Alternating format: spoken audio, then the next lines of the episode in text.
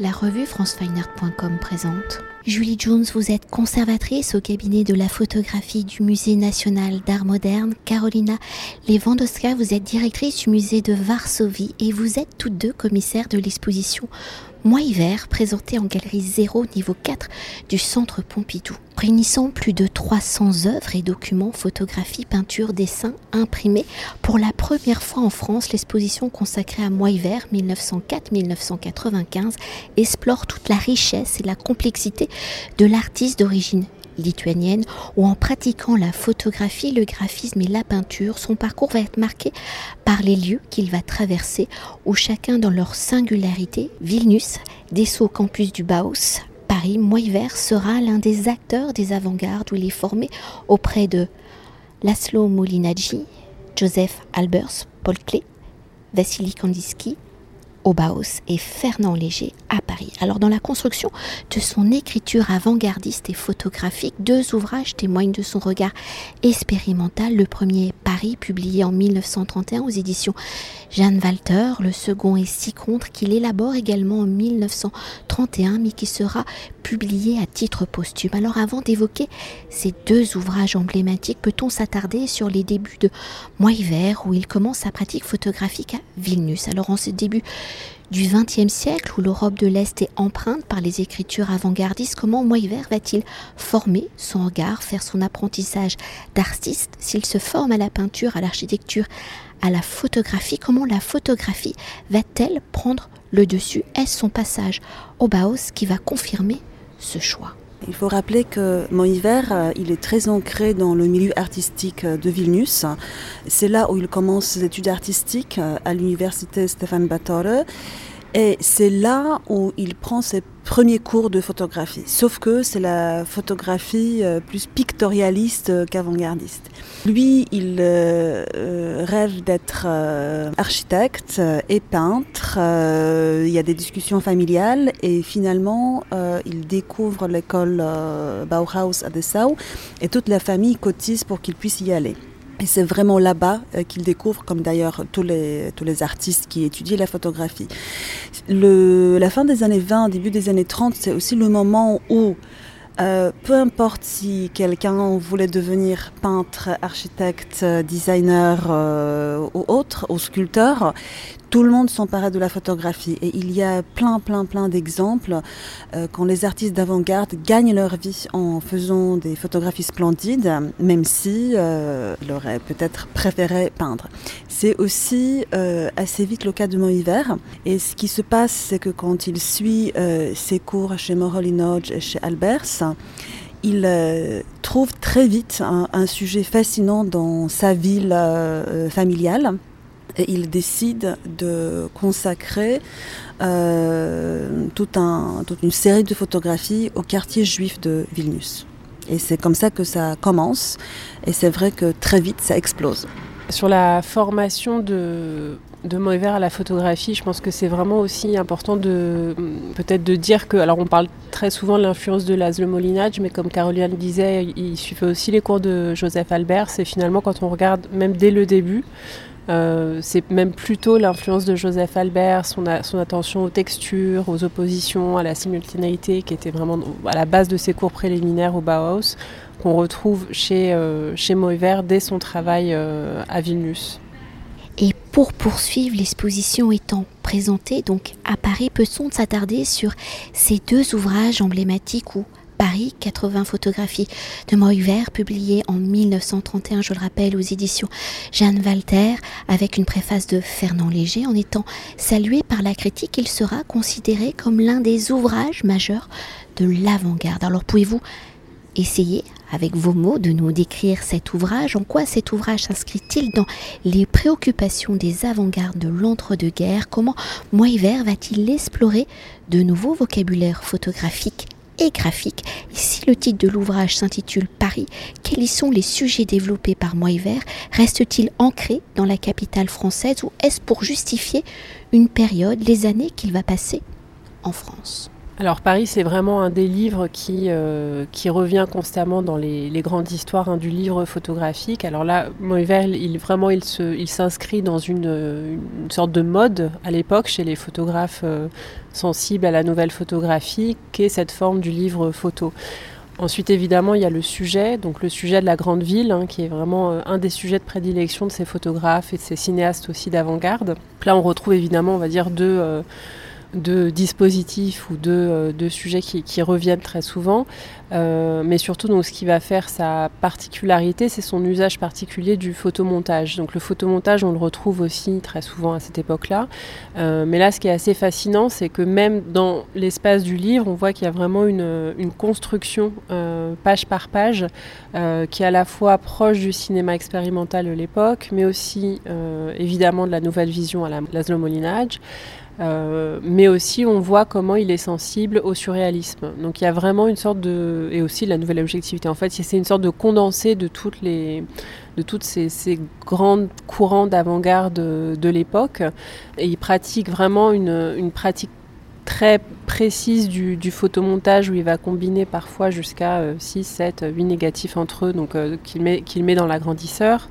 Euh, il ne va pas hésiter non plus à, à, recadrer.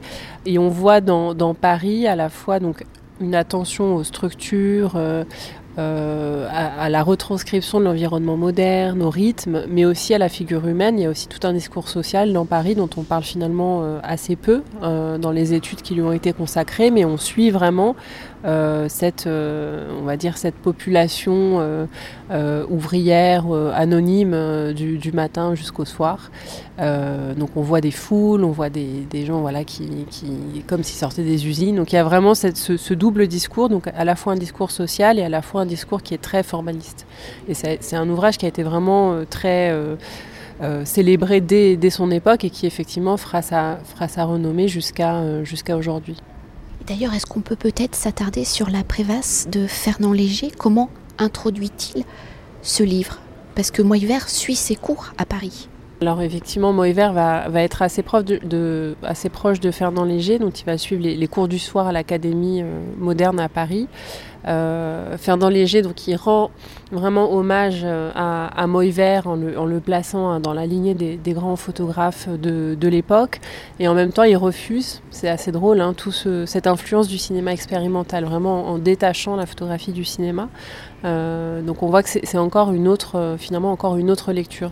Il faut rappeler aussi que Fernand Léger était un grand, un, grand professeur d'art, d'art mural, hein, donc l'art devait descendre dans la rue, et c'est ça aussi qui va marquer Moever, sans doute. Euh, notamment, on verra ça plus tard hein, dans tout son travail en, Palestine. Je pense que ce qui est intéressant, euh, que Fernand Léger détache la photographie du cinéma, d'autant plus que Moever, à l'époque, on sait qu'il fait des études de cinéma. Nous savons qu'il est opérateur d'un film qu'on n'a pas pu trouver, mais il mentionne ça dans les lettres à la famille. Et euh, il est visiblement fasciné par le cinéma, ce qu'on voit dans le livre, parce que le livre, même s'il est photographique, il est en même temps extrêmement cinématographique, parce que par cette multiplication de plusieurs couches de la même image, il crée le mouvement euh, sur une page, sur une feuille. C'est assez exceptionnel. Et pour poursuivre et pour évoquer ce second ouvrage, Six contre, élaboré également par Moïver en 1931, mais publié à titre posthume comme pour Paris, pouvez-vous nous décrire cet ouvrage? Pourquoi celui-ci ne sera-t-il pas publié? Et après Paris, comment Moïver fait-il évoluer son langage photographique et graphique? Comment poursuit-il son exploration de la matière photographique? Euh, moi, je pense qu'il faut encore euh, mentionner euh, l'ouvrage sur Vilnius, qui était le premier à être réalisé mais il est publié la même année que Paris. Donc il y a vraiment... Euh, oui, tout se passe la même année, si on peut dire comme ça. Mais en même temps, il a trois projets et chaque, par chaque projet, il évolue euh, photographiquement, visuellement, euh, peut-être aussi philosophiquement, si je peux dire comme ça. On voit qu'il comprend de mieux en mieux le médium. Et si contre, euh, on, est, euh, on est la preuve. C'est, euh, pour moi, c'est un éloge de la photographie, c'est un éloge de, de, cette relation entre la photographie et la réalité et toutes les possibilités de la transformation de la réalité que la photographie nous donne et finalement de la poésie visuelle de l'époque. Mais je laisse peut-être Julie de continuer, comme euh, c'est la pièce majeure des collections euh, du Musée national d'art moderne. Et je pense que c'est à elle de, faire, de décortiquer un peu la pièce. En fait, si contre, il, euh, le réalise en, très peu de temps, suite au, succès de, Paris. donc il décide de refaire un, livre photographique. donc là, avec, c'est beaucoup plus divers. Il y a des photographies qu'il prend à Paris, en Espagne, aussi, aussi à Vilnius. Et en fait, il, compose euh, ce livre-là, cette maquette. Euh, Laszlo Molina, lui conseille de l'envoyer à Franz Roh, donc ce grand éditeur, euh, critique d'art, photographe euh, allemand à Berlin, pour qu'il le publie dans une petite collection, la petite collection Photothèque, dans laquelle Molina, et Anne Birman avaient aussi publié. Donc il envoie, il envoie cette maquette et malheureusement, donc là on est en 30, 31, 32, voilà, c'est pas la bonne, la, une très bonne période. Euh, et donc, bon, l'éditeur euh, finalement ne, ne, peut pas publier cette maquette. Euh, part en, Palestine, donc en, 1934. Euh, donc en fait, le projet d'édition est, on va dire, est, abandonné. Et la maquette sera redécouverte des années plus tard, donc à la fin des années 60, par un, en fait, par un couple de collectionneurs, donc Anne et Jürgen Wilde, qui font l'acquisition des archives de Franz Roh, donc cet éditeur allemand, et dans l'archive François se trouve donc la maquette de, de contre Et donc à partir de là va, euh, va, va, va, commencer une sorte de, de, de quête, de recherche de, de, cet artiste donc, qui est Moïver. Donc euh, très difficile parce qu'en plus il a changé de nom. Il est toujours, euh, il est toujours vivant à cette époque-là, mais il s'appelle alors Moshe Raviv. Il est à, il est à sa fête en, Israël.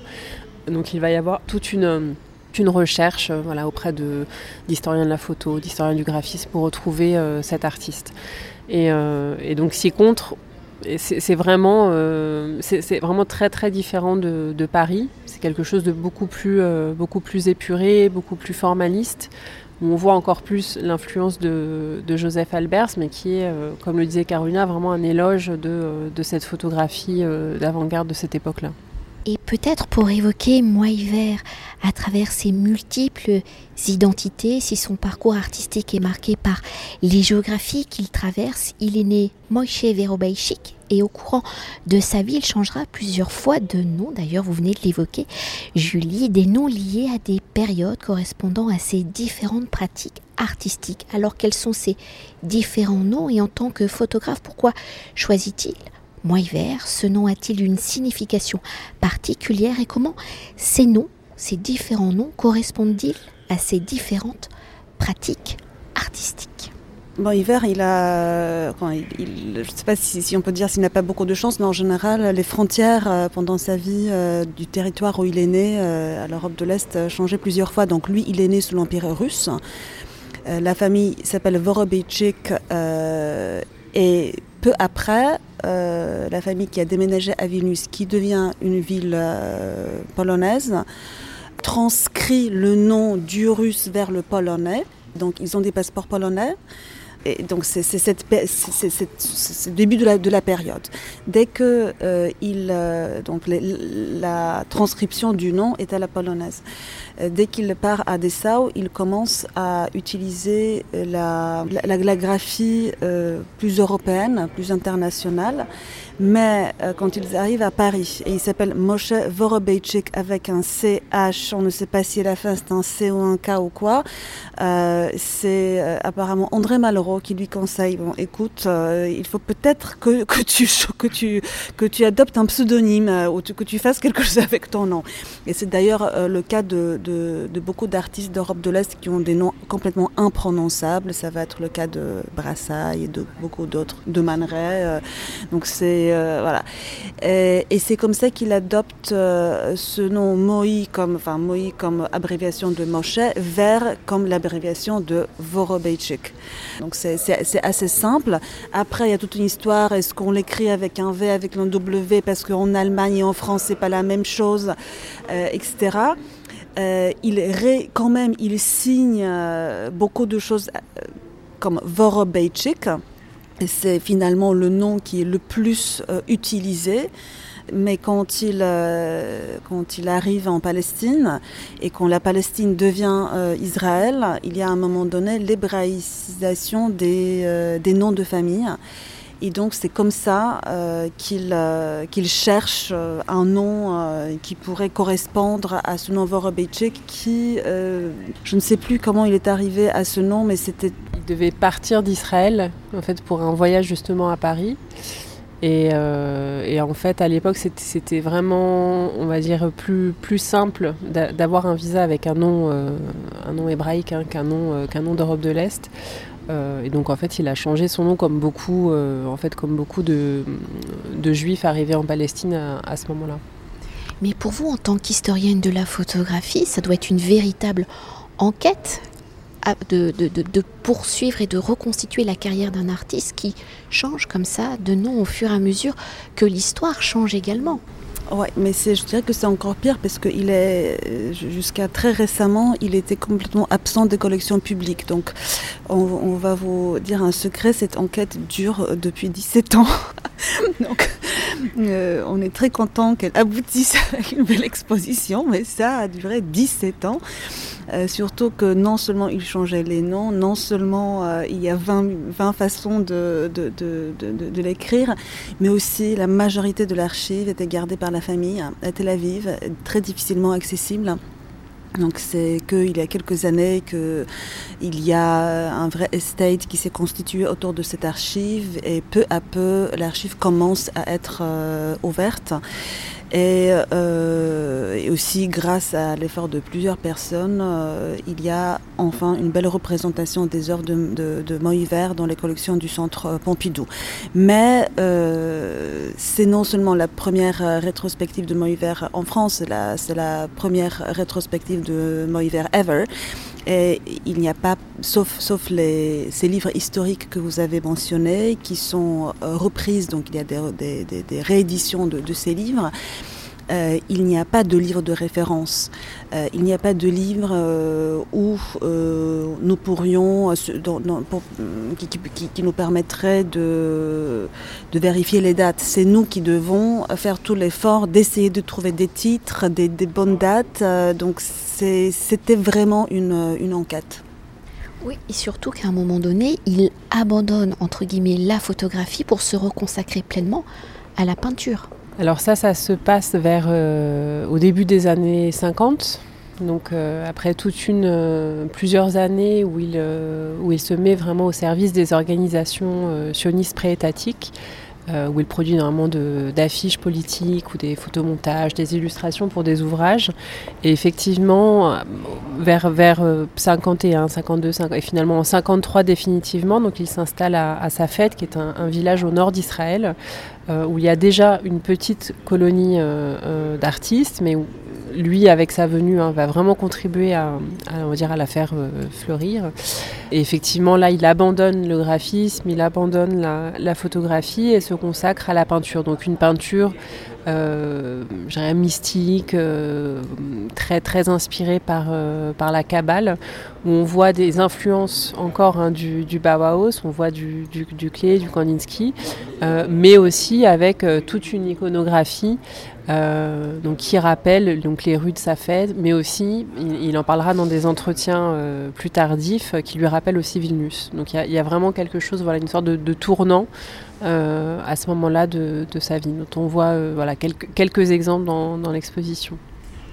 Et une dernière chose pour conclure notre entretien, évoquer l'exposition dans sa globalité, où elle parcourt une temporalité au final de plus de 80 ans, de 1914 à 1995, donc année de son décès. Comment avez-vous donc construit et articulé l'exposition? Elle est dans un fil chronologique, mais L'exposition, euh, en effet, elle est organisée euh, chronologiquement, mais euh, je dirais que euh, Moïver nous facilite la tâche parce que euh, il travaille souvent par projet euh, et sans perdre la chronologie, nous avons pu quand même organiser l'exposition aussi par sujet. Donc il y a les débuts de, de, de sa carrière artistique pour lesquels on a très peu d'œuvres et de, de, de Il y a la partie consacrée à Vilnius, à ce très beau projet photographique. Euh, il y a la partie qui est dédiée à tout cet épisode très fervente de Paris et de la photographie, euh,